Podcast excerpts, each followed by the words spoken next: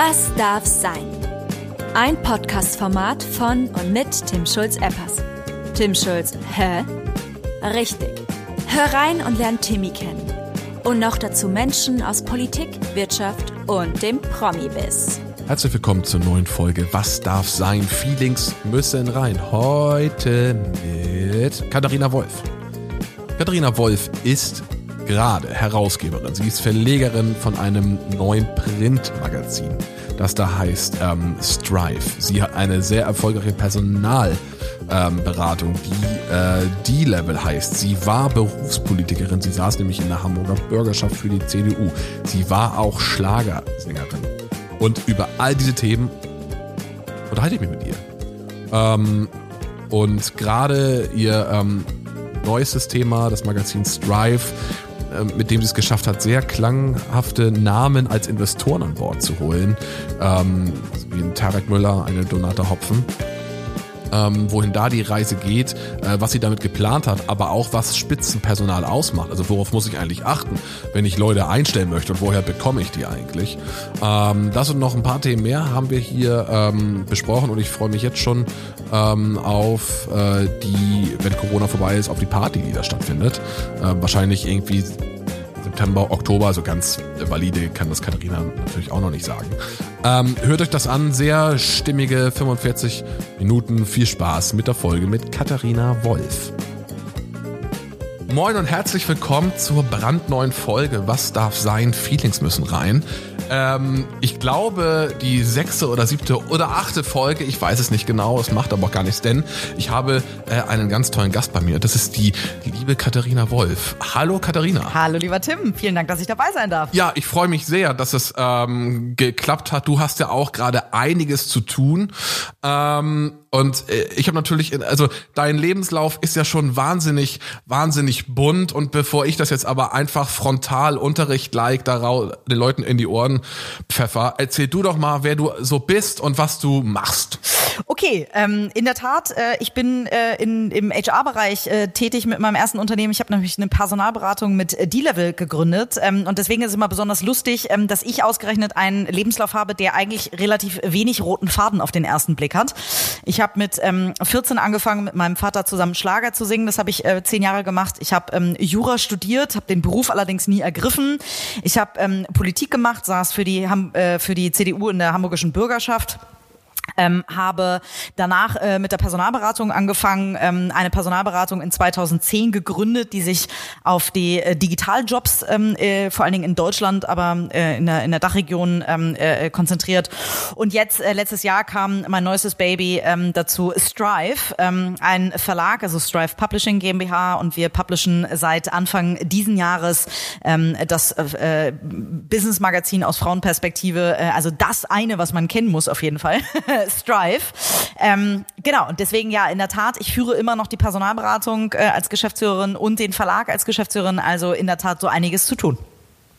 Ja, ähm, bevor wir einfach zu Strive kommen, das hört sich ja nach einem wahnsinnig äh, nach wahnsinnig vollen Tagen an. Gibt es so den, ich sag mal, den typischen Katharina Wolf Arbeitstag? Nein.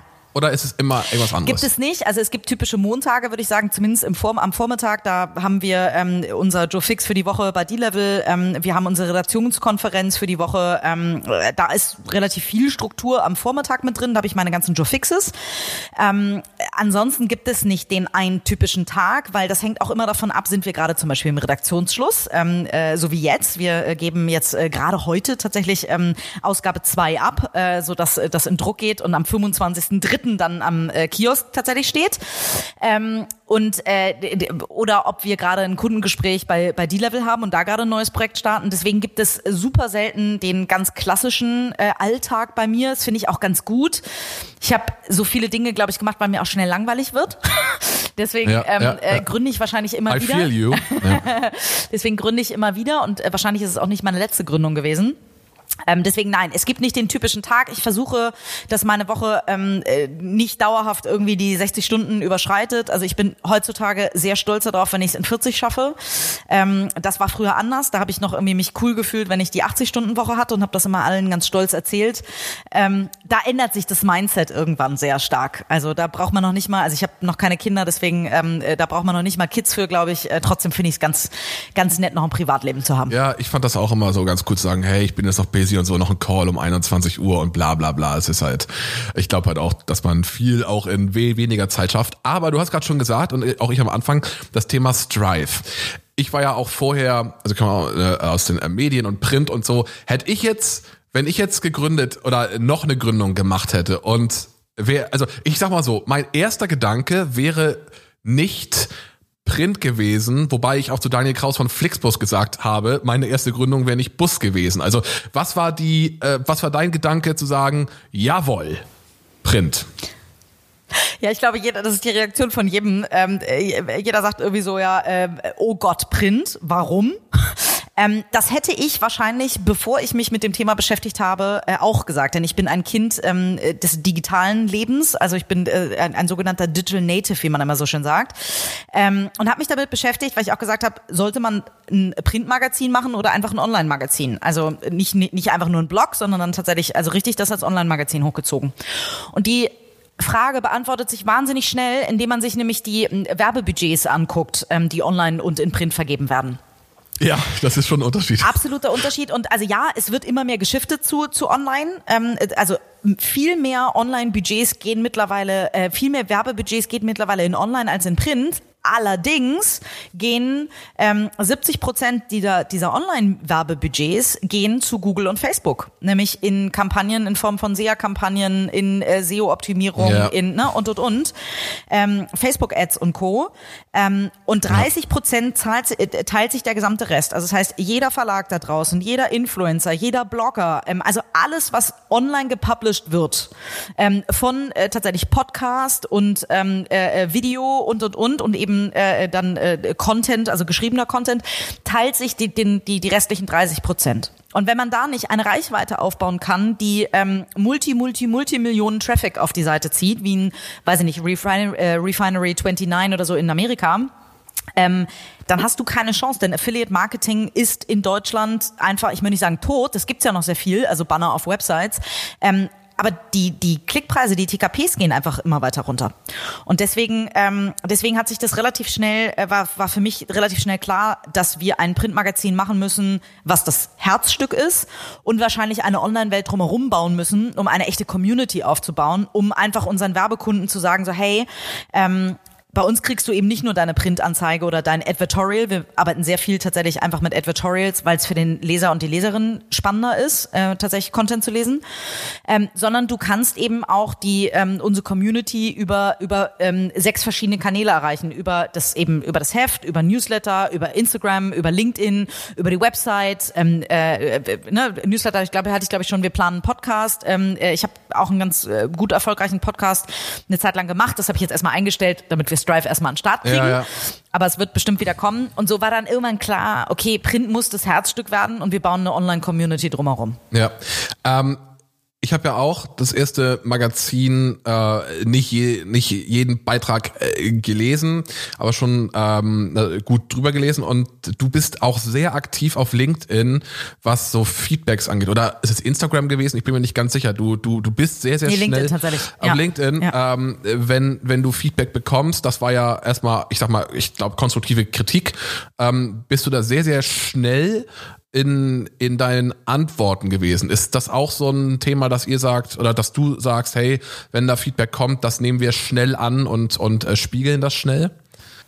Ja, also erstens, das Feedback, solange es äh, konstruktiv formuliert ist, macht uns ja nur besser. Deswegen finde ich es erstmal großartig, wenn Leute sich so intensiv mit uns beschäftigen. Und ähm, dazu muss man auch sagen, wir hatten, glaube ich, 99 Prozent positives Feedback und ähm, äh, und, und eine eine äh, ein LinkedIn-Beitrag, der einfach sich ähm, ein bisschen kritisch geäußert hat zu einer Aussage, die im Magazin von einer Protagonistin äh, ähm, äh, gestellt wurde, wo wir uns auch tatsächlich nicht genügend distanziert haben von.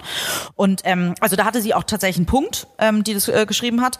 Äh, ähm, ich glaube, wenn das jetzt, also wenn jeden Tag irgendwie jemand sagen würde, ich finde es nicht gut hier und, und da und überhaupt, ähm, dann könnte ich vielleicht auch nicht mehr ganz so schnell sein, weil mein Tag natürlich auch noch ein paar andere Dinge, äh, Dinge ähm, beinhaltet, außer Community Manager äh, ja. auf, auf äh, LinkedIn zu sein, sag ich mal. Aber mir ist es extrem wichtig, weil wir sind ein junges Magazin. Ähm, wir sind, ich, ich sag mal so, unsere größte Stärke ist auch gleichzeitig unsere größte Schwäche, nämlich dass, also unsere Chefredakteurin ähm, Susanna Riedmüller ist ähm, sehr, sehr ähm, redaktionserfahren, also war stellvertretende Chefredakteurin bei Harper's Bazaar zum Beispiel ähm, und bei der L. Ich selber habe ja überhaupt keine Print- äh, und überhaupt keine Verlagsvergangenheit. Das heißt, ich gucke mir alles, und das ist eine echte Stärke, ohne Scheuklappen an. Ich gucke mir alles unter einem neuen Blickwinkel an. Dieser Satz, so macht man das nicht, gibt es bei uns nicht. Also nur weil die Verlagsindustrie das bisher noch nicht so macht, heißt es nicht, dass wir uns das nicht nochmal wieder, ähm, äh, äh, dass wir das nicht evaluieren und für uns entscheiden, machen wir das so oder nicht. Heißt aber auch, unsere größte Schwäche ist, ähm, dass wir vielleicht manche Fehler, die die alten Hasen machen, ähm, oder die die alten Hasen eben nicht machen, dass wir die machen. So wie zum Beispiel tatsächlich ähm, sich nicht genügend genügend zu, zu, zu distanzieren von einer von einem Zitat, sondern das bestätigen. Also dass wir wir wollen auch ein meinungsstarkes Blatt sein, ähm, aber unsere eigene Meinung da vielleicht eher zu differenzieren, mehr Gehör auf, auf, auf ähm, auch da Meinungsdiversity, nenne ich es mal, ähm, zu legen, ähm, glaube ich, ähm, da, da, da haben wir jetzt Nachholbedarf. Genauso wie sich ähm, äh, viele dazu zurückgemeldet haben, die gesagt haben, wie toll, dass es jetzt schon mal ein Magazin gibt, was sich nicht nur an Männer richtet. Jetzt wäre es noch geil, wenn ihr Diversity nicht nur in Geschlechtsformen umwandelt, sondern tatsächlich auch ein paar mehr zum Beispiel People of Color zeigt ähm, damit die sich auch wieder ähm, äh, da, da drin wiederfinden. Dann haben wir gesagt, äh, absolut berechtigt, ähm, total richtig, setzen wir ab Heft 2 besser um. Total berechtigter Punkt. Und da, da sind wir total angewiesen auf unsere Community, dass da uns gutes Feedback gespiegelt wird. Und ähm, ja, also bin ich total dankbar für und solange es sich in, in diesem Maße hält, dass, ähm, äh, sag ich mal, jenseits der 90 Prozent ja. positives Feedback kommt und das Negative ein bisschen geringer ist, solange ähm, bin ich sehr, sehr gerne unser aktivster Community Manager. Ja, klasse. ähm, macht ihr, ist denn der Fokus eher, eher auf, ich sag mal, ähm, was den Abverkauf angeht, eher auf, auf, auf Abo-Geschäft ähm, oder doch eher oder zum Teil auch Laufkundschaft, also sprich der klassische, ich sag mal, Bahnhofskiosk ähm, oder Bahnhofszeitschriften, ähm, ja, Verkauf. Habt ihr da einen Fokus irgendwo? Ja, also ähm, äh, wir haben gesagt, wir gehen in den Einzelhandel, also an, an Bahnhöfe und Kioske und Lebensmitteleinzelhändler und und und. Ähm, weil wir auch einfach als Marke natürlich erstmal, wir brauchen erstmal eine Brand Awareness. So, das können wir über Online-Kanäle wie LinkedIn und Co. schaffen. Das funktioniert tatsächlich sehr gut. Ähm, aber wir brauchen auch einfach, wir müssen immer wieder gesehen werden. Ne? Der, der, der Konsument braucht, glaube ich, sechseinhalb, äh, also 6,5 Touchpoints, also fast sieben Touchpoints, bis er sich etwas merkt. So, und bis er dann irgendwann, äh, äh irgendwann so, einen, so einen Kaufimpuls hat. So, und deswegen ähm, sind wir äh, im Einzelhandel zu finden.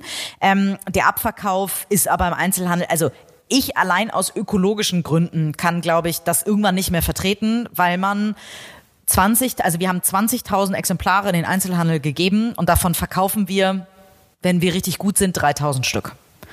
So, wir sind ein neuer Titel, so ein etablierter Titel verkauft vielleicht ein bisschen mehr, aber selbst die etablierten Titel, wenn die richtig gut laufen, verkaufen 20 Prozent ihrer Auflage, die sie in Einzelhandel geben. Und der Rest landet im Müll. Und deswegen ähm, sehe ich das als Branding-Instrument, als Marketing-Ausgabe eher in Anführungszeichen. Ja, ja.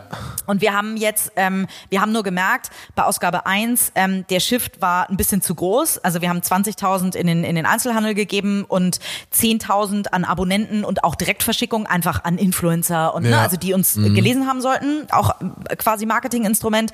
Und wir sind tatsächlich ähm, äh, in der zweiten Februarwoche das erste Mal ausverkauft gewesen. Also das heißt, wir konnten nichts mehr verschicken. Und dann haben wir echt gerödelt und ja. haben uns aus dem Einzelhandel ähm, einfach wieder abgezogen, tatsächlich, so Exemplare. Ja. Ähm, was gar nicht so einfach ist, wenn die nee. da erstmal im Umlauf sind. Ja. Äh, auch ein krasses System, äh, habe ich viel gelernt. ähm, so, und äh, deswegen sind wir Gott sei Dank, ähm, äh, sind wir Gott sei Dank liquide ge äh, geblieben, was Hefte angeht äh, und Sehr konnten gut. weiterhin verschicken. Aber ja, ja der Online-Abverkauf läuft viel besser als der Einzelhandel und wir haben ein Probeabo, das ist so unser, unser Bestseller, sage ich mal. Das war uns klar, dass ein Jahresabo von einem Magazin, was neu ist, das ist ein großer, großer Vertrauensvorschuss. Ich glaube, das kommt vielleicht so, wenn man mal drei, vier Hefte gelesen hat, dann sagt man, okay, jetzt bin ich sicher, selbst wenn ich das erste Heft gut fand, ähm, wie wird dann das zweite?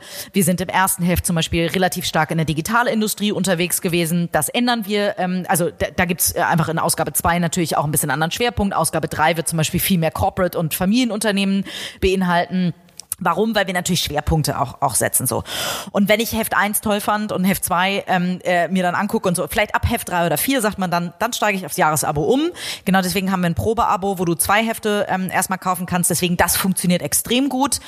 Aber wir können langfristig nur überleben, wenn wir die LeserInnen so begeistern können, ähm, dass sie am Ende ein Jahresabo buchen und wir einfach weniger Hessel haben, Ja, auf Heft jeden Fall. Heft zu verkaufen. Ja, gibt ja auch eine gewisse äh, Sicherheit. Du hast gerade das Thema Brand Awareness angesprochen und zum Thema Brand Awareness äh, tragen ja auch deine Gesellschaft dabei. Ich habe mir heute Morgen äh, äh, noch den aktuellen, äh, ich glaube vom 10.2. ist das hier, äh, die aktuelle Gesellschafterliste gezogen und das sind ja erstmal auch da ganz verrückt Leute, die ja primär ihr, ihren Erfolg im Online feiern. Also ich sehe hier Tarek Müller, äh, Alexander Djordjevic, ähm, you name it und äh, Frau Hopfen.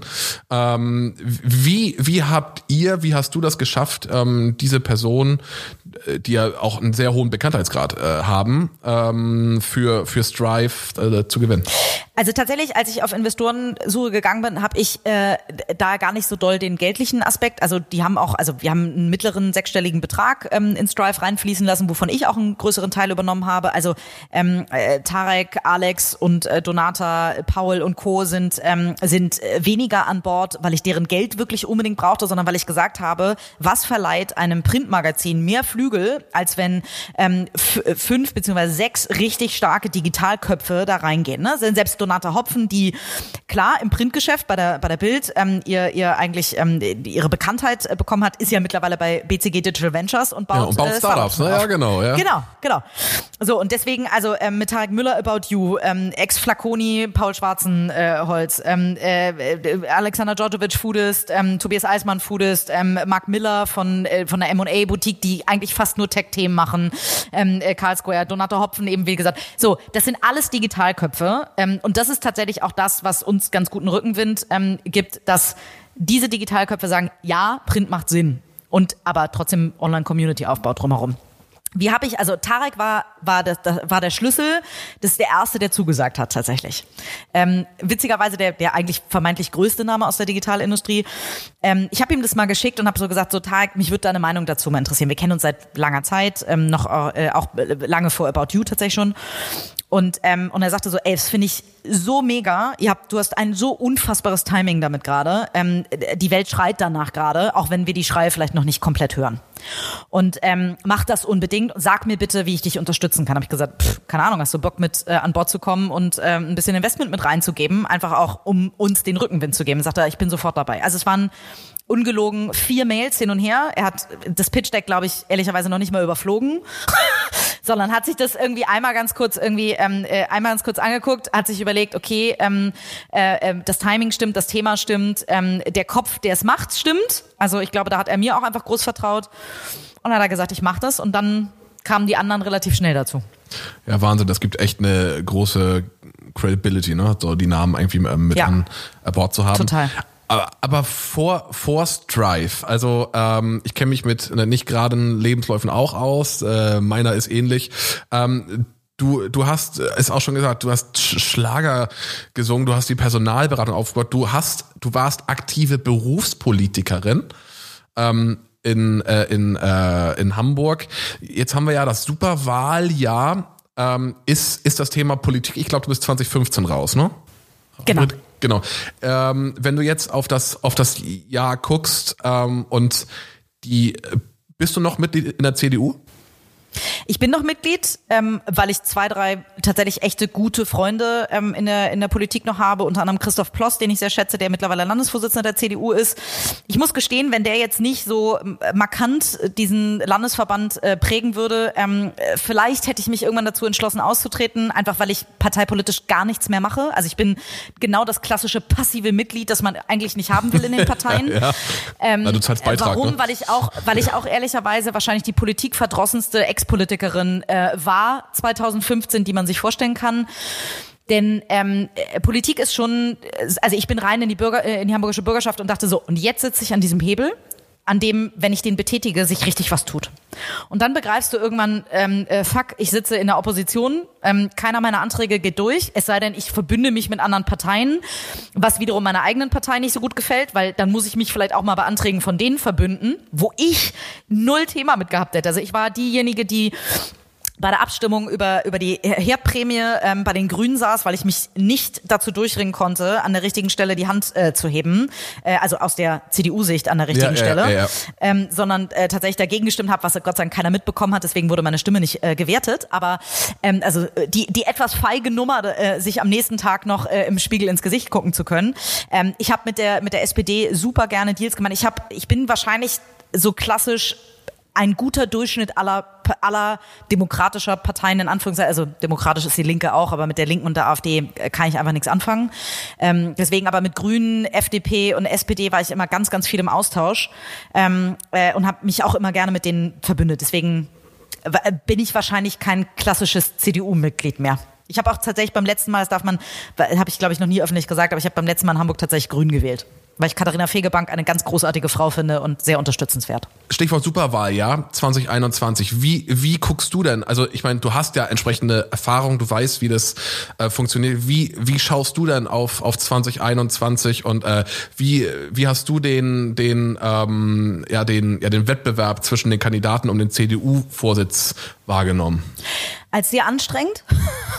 ähm, ich persönlich ich persönlich ähm, bin froh über den Ausgang, dass Armin Laschet es geworden ist. Nicht, weil ich persönlich thematisch ihm am nächsten stehe. Also ich glaube, da wäre ich zehnmal eher bei äh, Friedrich Merz gewesen und ich glaube, von der Personality her wäre ich eher bei Röttgen gewesen.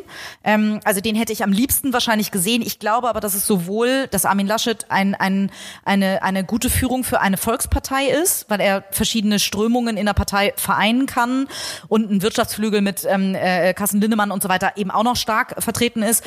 Und auf der anderen Seite eben auch, gerade wenn man in Richtung Kanzlerschaft guckt, was ja noch lange nicht entschieden ist, also vielleicht kommt kommt Söder ja doch noch um die Ecke.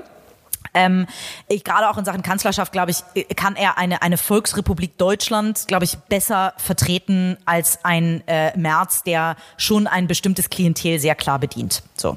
Deswegen bin ich froh über den Ausgang, auch wenn es nicht mein, ganz aus meiner persönlichen Sicht wahrscheinlich ähm, äh, der beste Ausgang war. Ähm, ich bin jetzt sehr gespannt, was, was passiert. Ich trauere Frau Merkel jetzt schon hinterher, auch wenn ich äh, gerade in dieser Corona-Politik, äh, gerade in den letzten zwei Monaten lange, lange, lange nicht mehr jede ihrer Entscheidung teile. Ähm, aber ähm, ich, das ist eine so begnadete unfassbar intellektuelle, wahnsinnig weitsichtige, weise Frau. Ich hatte das Glück, sie ein paar Mal kennenzulernen ähm, und ein paar Mal zu erleben. Ähm, ich weiß nicht, wie das in Zukunft funktionieren soll. Deutschland wird weiterleben, das wird weiterhin alles auch irgendwie laufen. Aber das ist eine Frau, die, glaube ich, Deutschland geprägt hat, wie selten jemand zuvor. Ja, das glaube ich auch. Ich, ich, ich finde es immer, also ich, ich traue ja auch, oder auch die Leute, mit denen ich spreche, äh, dass es geht, geht, äh, so wie du es auch sagst, sind die äh, äh, ja Richtung, äh, was ich immer so schräg finde, ist, dass es ja tatsächlich Teenager gibt, die noch nie wen anderes, also den, den, den Gedanken daran, ja. dass es Teenager gibt, die jetzt 15 sind, die sind mit Frau Merkel aufgewachsen, so wie, keine Ahnung, ich oder wir. Wir mit Kohl. Mit Herrn Kohl, genau, ja. genau, genau. Das ist echt schon ähm, wirklich interessant. Ähm, siehst du denn, wen, wen siehst du denn, wen würdest du gerne als Bundeskanzler, Bundeskanzlerin sehen, parteiunabhängig? Also Herrn Scholz auf jeden Fall schon mal nicht. Den konnte ich in Hamburg schon relativ ähm, äh, äh wenig unterstützen. Das war ja nun der Bürgermeister. Also äh, verstehe mich nicht falsch auch, auch er hat absolut hohen Respekt vor dem Amt verdient und vor der Aufgabe, die er da erledigt, ne? die alles andere als, als einfach ist. Ich finde ihn einen so schrecklich uninspirierenden Menschen, dass ich ihn einfach nicht wählen könnte. Der ist als Finanzminister genau richtig. Das ist genau sein, genau sein Ding. Ähm, so ein bisschen needy greedy ins Detail reingehen und äh, äh, gute, strategisch gute Entscheidungen treffen. Das ist, glaube ich, also ich weiß nicht, wie er jetzt aus dieser Wirecard-Nummer rauskommt, ehrlicherweise, und wie, wie doll er da involviert bin. Da bin ich null drin. Ähm, bin ich gespannt, ob das alles so glimpflich an ihm vorbeigeht. Ähm, ich habe bei den bei den Grünen ehrlicherweise Annalena Baerbock finde ich auch gut. Die hat mich aber noch nicht gecatcht. Ähm, Habeck hat mich noch nicht 100% gecatcht, auch wenn ich ihn gut finde. Ähm, Laschet, äh, ja, also wäre die naheliegende Wahl, mhm. ist aber wie gesagt auch rein aus meiner persönlichen, also ja, also wenn es jetzt nur um die persönliche Absolut. Wahl nur von Katharina Wolf geht, ja, genau, genau. genau ähm, ist er jetzt natürlich auch niemand, äh, wo ich sage so, juhu, auf so jemanden habe ich gewartet. Deswegen ein Söder ist mir zu restriktiv und zu haut drauf. Ähm, den fände ich wahrscheinlich, wenn es darum ginge, ein Unternehmen zu lenken, äh, 10.000 Mal besser als ein Armin Laschet, weil der viel klarer ist. Ob ich dem Deutschland anvertrauen will, weiß ich nicht. Deswegen, ähm, das ist so ein bisschen äh, tatsächlich wie, wie bei der, bei der Ham ja, es ist tatsächlich schwierig, ähm, äh, wie bei der, ein bisschen wie bei der Hamburg-Wahl, wenn Katharina Fegebank, die ich wie gesagt sehr schätze, ähm, nicht als Person auch so, also ich, ich bin schon mit den Grünen in manchen Punkten überein, aber in sehr vielen Punkten eben auch nicht. Ja. Sonst wäre ich glaube glaub ich nie CDU-Mitglied gewesen. Äh, oder bin, bin ich ja, ja immer noch.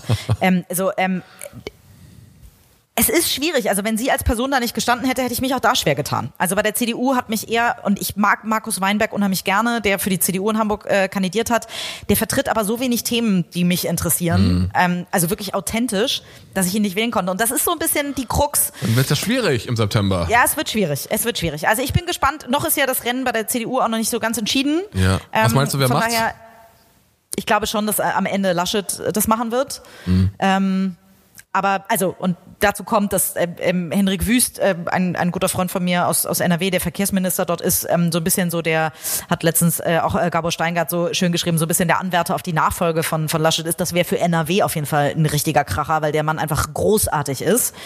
Ähm, deswegen, allein deswegen wäre es schon cool, wenn, wenn Laschet das würde. Ähm, aber ähm, ich glaube tatsächlich auch, dass, dass äh, Söder es nicht machen wird, weil er lieber ein großer Fisch im kleinen Teich ist, als vielleicht der kleine Fisch ja, im, im großen Teich. Ich bin wirklich mal gespannt. Das Jahr, das wird auf jeden Fall nicht äh, äh, super langweilig werden, da ähm, die, diesbezüglich. Das sind ja alles wirklich äh, charakterstarke äh, Köpfe und ja quasi Spitzenpersonal, womit wir zu deiner äh, zu deiner äh, Personalberatung, oh, ich bin gerade ein bisschen stolz auf den Übergang, ähm, zu, de ja, zu deiner Personalberatung äh, kommen. Und ähm, das erste Mal habe ich in der Tat ähm, das wahrgenommen. Da warst du, glaube ich, zu Gast im Podcast On the Way to New Work. Und da habe ich mhm. mich zum ersten Mal damit beschäftigt und dachte, Mensch, da bin ich auch das erste Mal auf dich aufmerksam geworden, weil irgendwie, äh, äh, weil natürlich die Welt so groß ist. Ähm, was hat dich denn, also äh, warum, du hast ja schon ne, Politikerin, Schlagersängerin, jetzt Verlegerin, äh, was hat denn, ich glaube vor zehn Jahren. Elf Jahren sogar mittlerweile. Vor ja. elf Jahren. Was hat denn da, also was war denn vor der Personalberatung direkt und was hast dich denn dazu vielleicht zu sagen, jetzt Personalberatung? Ich habe Jura studiert ähm, und wusste eigentlich ab dem vierten Semester, dass das nicht mein Beruf werden wird. Ähm, ich hatte nach dem vierten Semester einen solchen Jura-Koller, ähm, weil ich überhaupt keinen Bock mehr auf diese unfassbar theoretische Grütze hatte, die ich da fabriziert habe. Ähm, also ich habe großen Respekt vor jedem Juristen, vor allen Dingen vor jedem, äh, äh, vor jedem äh, Anwalt, der tatsächlich zwei Staatsexaminer hingelegt hat und dann auch noch vielleicht gut geschrieben hat. Ich habe mein erstes mit Ach und Krach geschafft. Ähm, mit einer, also mit einer sehr bescheidenen Note, nein, jenseits, also deutlich jenseits der neun Punkte und zwar leider nach unten. ähm, äh, mhm. Aber ich wusste auch, dass ich den Job nicht machen will. Deswegen habe ich auch, also ich hatte in dem Jahr äh, der Examsvorbereitung den größten Hit äh, im, im, in, äh, äh, beim Singen und so. Deswegen ist das alles genauso. Also everything happens for a reason ist der einzige Satz, an den ich wirklich yes, ernsthaft glaube. Yes. Ähm, ja. aber ich habe ähm, nach dem vierten Semester dann eben gesagt, okay, ähm, irgendwie, das fühlt sich hier nicht richtig an. Und entweder du musst jetzt mal eine Pause machen oder du musst dir wahrscheinlich einen anderen Studiengang suchen. Und ähm, andere Studiengänge habe ich mir angeguckt und habe da nicht so die richtige Alternative gesehen. Und dann habe ich gesagt, okay, alles klar, dann machst jetzt mal eine Pause und äh, gehst jetzt mal, machst einen Werkstudentenjob, ein bisschen, äh, bisschen mal was anderes, mit was anderem Geld verdienen als mit dem Schlager singen, ist ja vielleicht auch mal ganz gut. Und dann bin ich durch Zufall als Werkstudentin in einer Personalberatung gelandet über eine Kommilitonin, in der ich dann anderthalb Jahre tatsächlich gearbeitet habe. Ähm, auch irgendwann nach einem Vierteljahr dann fast Fulltime, also ich glaube 30, 35 Stunden die Woche. Ähm, und mein Studium so ein Jahr mal ähm, äh, wegignoriert habe, so ungefähr.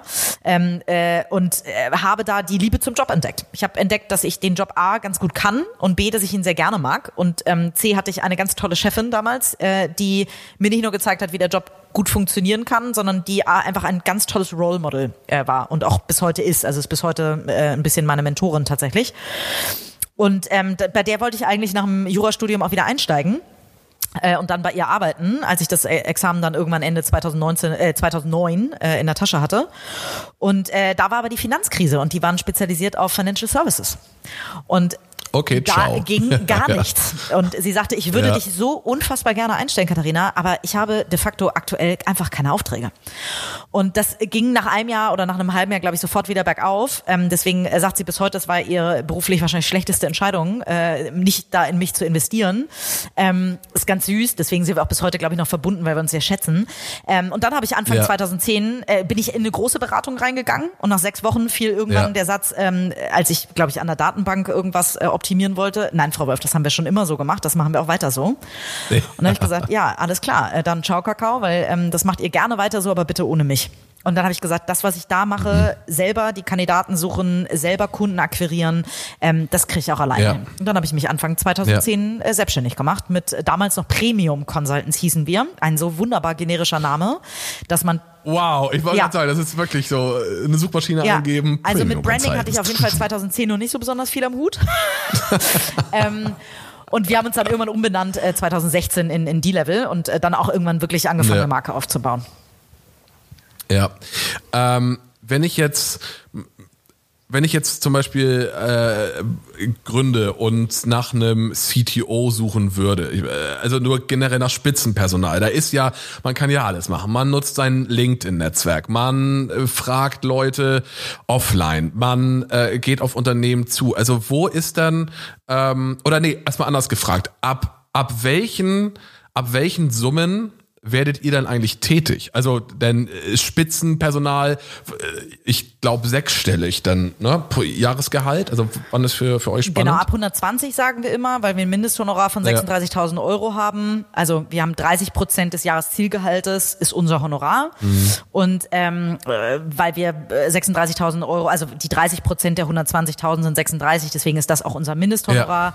Ab da, sage ich mal, fangen ja auch so die Positionen an, wenn jetzt ein Startup, was in der Series A oder Series B Runde gut gefundet wird, Ja. ähm, Ja. äh, wenn da irgendwie eine Management-Erweiterung ansteht oder einer der Gründer geht raus und es kommt ein, ein externer oder eine externe rein, ähm, dann sind das so klassisch, sage ich mal, um und bei 120, die mittlerweile so gezahlt werden ähm, äh, an, an, an, an einem echten Gehalt und dann gibt's meistens noch Shares irgendwie on top. So, und ähm, bei den äh, bei Corporates und bei Mittelständlern, wenn wir so an den Head of Digital oder den Director E-Commerce oder wie sie alle ähm, heißen da draußen, also die ähm, Personen, die dann tatsächlich einen Mittelständler zum Beispiel durchdigitalisieren, das sind auch so klassische Gehälter, die liegen wahrscheinlich so zwischen 120 und 150, solange es noch eine Stabstelle ist und dann baut man irgendwann ein Team auf etc. Deswegen ist das eine ganz gute Ma äh, so, ganz gute Messgröße, so ungefähr ab 120 anzufangen. Okay, ähm, wie, wie, wie sieht dann so ein, so ein Prozess aus? Also ich kenne das nur von mir oder von uns gerade. Wir laufen einfach los und sp äh, sprechen mit Leuten, die uns über Bekannte zugeworfen werden und machen das so ein bisschen primär so, ah, das ist ein ganz gutes Gespräch und CV ist ja auch ganz cool, hat, in, hat an der ISE in London studiert und, und, und, und.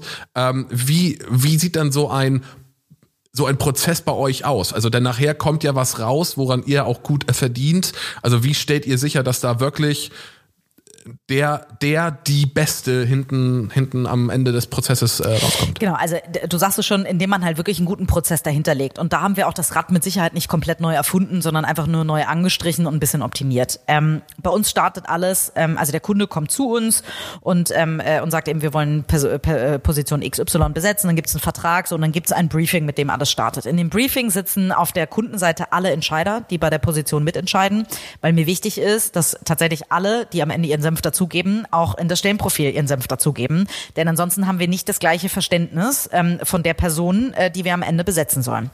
Ähm, auf unserer Seite sitzt äh, meistens ein dreiköpfiges Team. Das ist einmal jemand, ähm, äh, der oder die im Search ähm, arbeitet, also gerade äh, das ganze Thema Marktanalyse, ähm, äh, Kandidatenidentifikation und so weiter machen eine Person, die Beratung macht und äh, also die den Kunden betreut, die Kandidaten ähm, auf Herz und Nieren äh, äh, überprüft etc. Ähm, und ich bin immer noch im Vier-Augen-Prinzip mit dabei, einmal am Anfang, einmal am Ende, weil ich möchte, dass wir eine einheitliche D-Level-Qualität delivern und nicht wie bei so vielen Beratungshäusern tatsächlich. Und das geht, weil wir relativ klein sind. Ne? Wir sind ein zehnköpfiges Team, ähm, äh, weil ich nicht möchte, dass am Ende eine eine individuelle Beraterqualität dabei rauskommt. So und äh, die Menschen sitzen alle an einem Tisch und machen ein Briefing von ein ein, anderthalb, zwei Stunden, ähm, wo alles auf den Tisch gebracht wird, was diese ähm, Position äh, beinhaltet und was die Person, die wir suchen, mitbringen soll.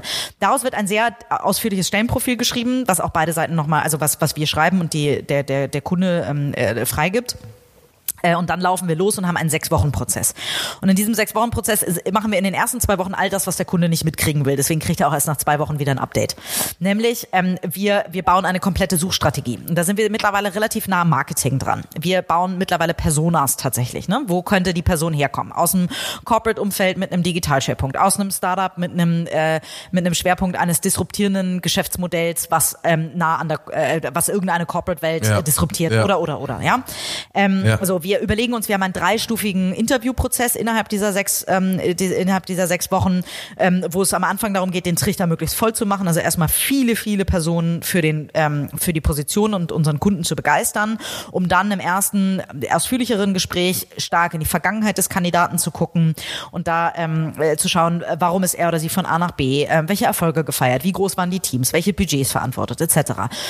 Und dann, das ist leider sehr deutsch, dass man immer mit dem Blick in die Vergangenheit aufhört, ähm, gehen wir wir eben im nächsten Gespräch sehr stark in die Zukunft und gehen echte Cases durch. Also nehmen wir mal an, da kommt äh, ein CMO, äh, ein Chief Marketing Officer, ähm, soll irgendwie das Marketing neu aufstellen, soll ähm, den Gründer ersetzen oder so. Dann bauen wir Cases, wo wir sagen, ähm, äh, äh, weiß ich nicht, ähm, du, der Gründer geht raus, wie holst du das Team ab? Ähm, du hast eine Umstellung. Bisher war der der erfolgreichste Kanal, über den das Unternehmen äh, Traffic und, und, und Konsumenten generiert hat, sehr, ist aber wahnsinnig teuer. Wie schaffst du es hin äh, zu mehr Direct Traffic und und und so, ja. um wirklich ja. zu gucken, denn nur weil in der Vergangenheit jemand etwas gekonnt hat, heißt es noch nicht, dass er es auf den aktuellen Case tatsächlich anwenden kann. Also auf das aktuelle ja. Unternehmen. So.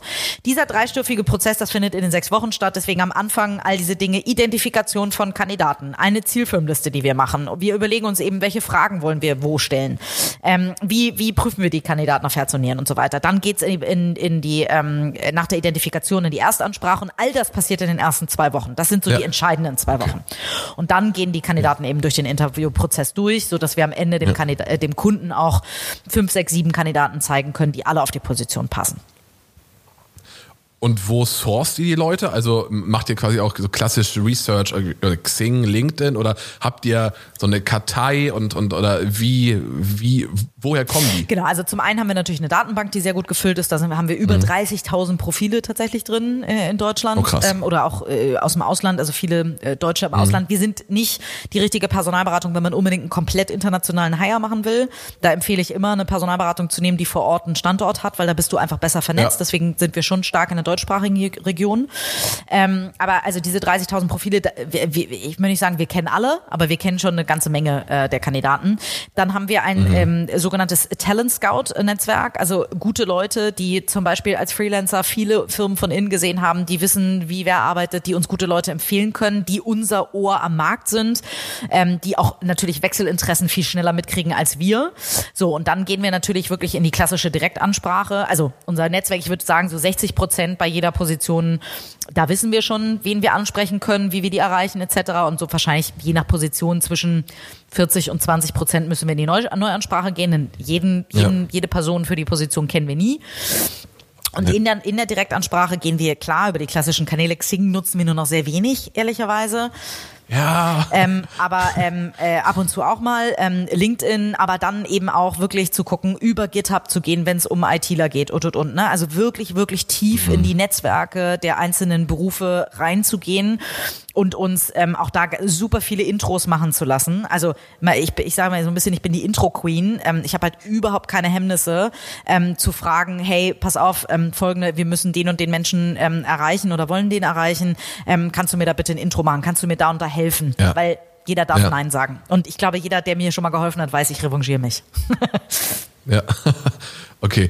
Ähm, was sind denn gerade so die, äh, ich meine, jetzt durch, durch Corona, auch dieses Passwort Digitalisierung, ja, aber es hat ja noch mehr Schwung bekommen.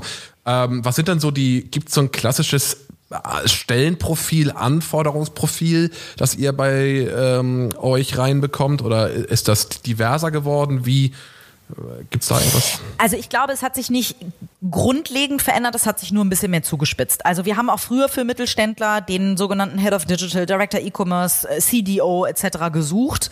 Ähm, das ist einfach mehr geworden. Jetzt hat selbst der letzte Mittelständler in Deutschland verstanden, ich komme um diese Digitalisierung nicht herum und auch nicht erst in fünf Jahren, sondern now it's the time. Ähm, das ist mehr geworden. Ähm, äh, tatsächlich ist die Zuspitzung eher im Bereich Spezialisten C-Level-Positionen. Also es werden weniger CEOs, COOs, CFOs und so weiter ausgetauscht, weil ich so das Gefühl habe, dass gerade die Generalisten gerade, da will man jetzt gerade nicht ran. Also nur mein Gefühl, habe ich jetzt nicht, kann ich nicht empirisch belegen.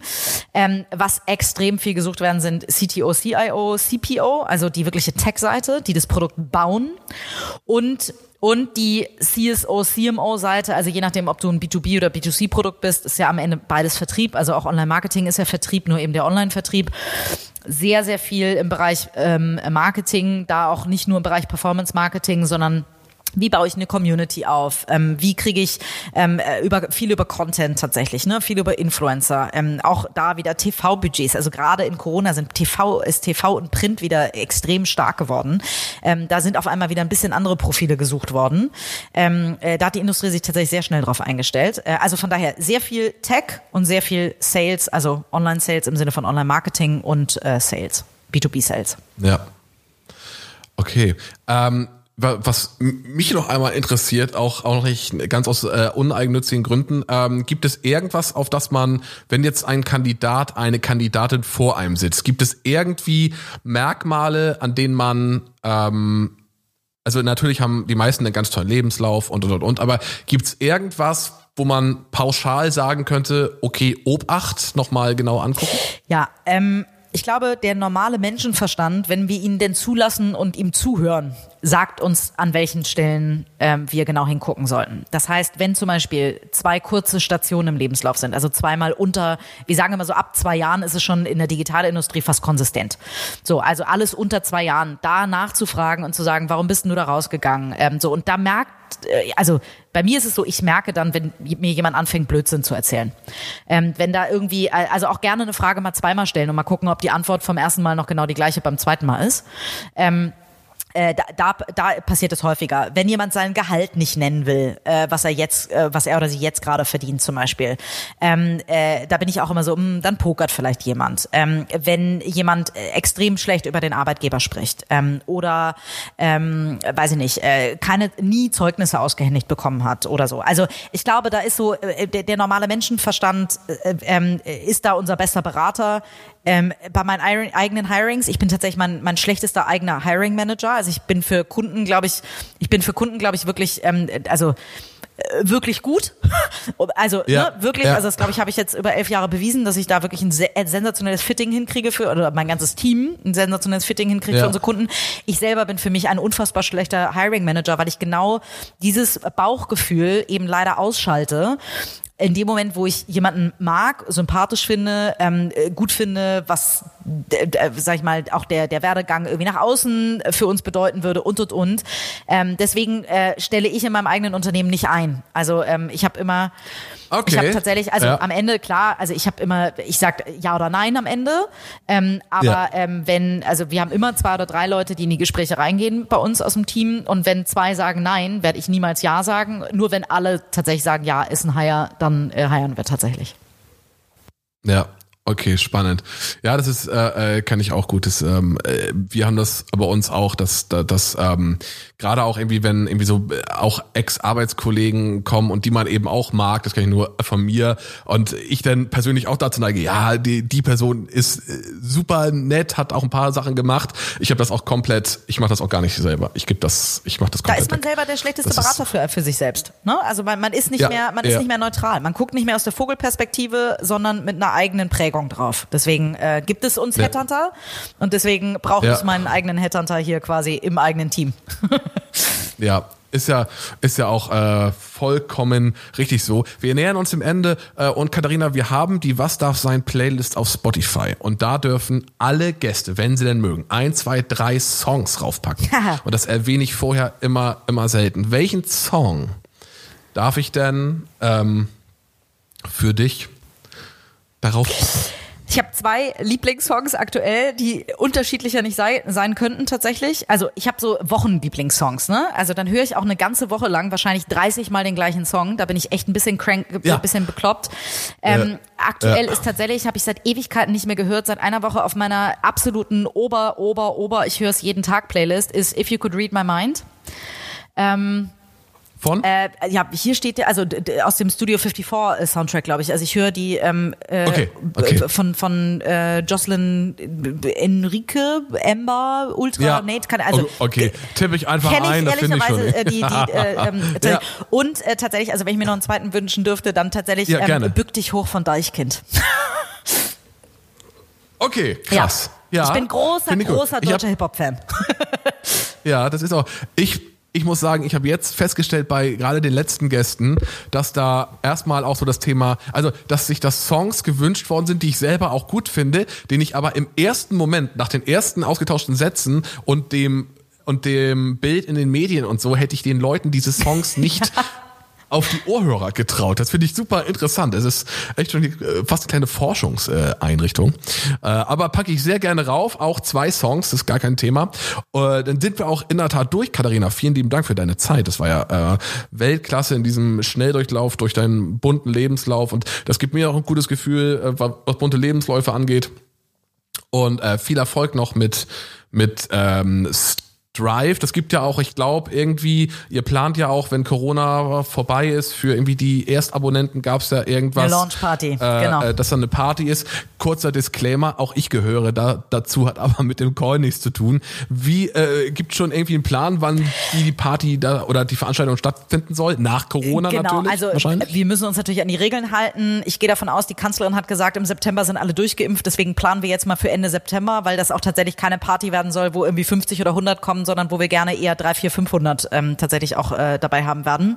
Ähm, so und die Party wird wahrscheinlich in Hamburg stattfinden, weil wir ähm, eben hier unseren Hauptstandort haben. Wir planen aber noch ähm, einen großen, ähm, äh, nennen wir so schön Plus One Ball, wo wir nur Frauen einladen, die ja sonst häufig immer Anhängsel, also das Plus Eins äh, sind bei Männern. Ja. Ähm, dieses Mal ah, drehen wir ja, den Spieß okay. um. Äh, das werden wir dann Ende November ja. machen. Also von daher ja, im Eventbereich fangen wir wahrscheinlich ab Mitte des Jahres an zu planen und dann wird es von kleineren, ähm, von klein und da, dafür auch immer unbedingt Jahresabonnent werden, denn da werden wir so ein bisschen äh, gucken natürlich, dass da einfach nochmal besondere Goodies rausgegeben werden, dass man da einfach nochmal Zugang zu besonderen Persönlichkeiten bekommt. Ja, auf, auf jeden Fall. Klasse. Also äh, vielen lieben Dank nochmal. Songs kommen auf die Playliste und dann noch, eine, noch einen sonnigen Tag und eine wundervolle Woche. Katharina, Toll, Tim. Vielen, vielen, vielen lieben Dank. Hat sehr viel Spaß gemacht und in der Tat äh, ist die Zeit wie im, äh, äh wie im Nichts vergangen. yes. Super, danke, danke dir. Ciao. Ciao, ciao. Du willst noch mehr Infos rund um die Gäste und Timmys Podcast? Schreib uns dein Feedback und deine Wünsche als Bewertung bei Apple Podcasts oder per Mail an kontakt@verbalu.de mit dem Betreff Was darf's sein?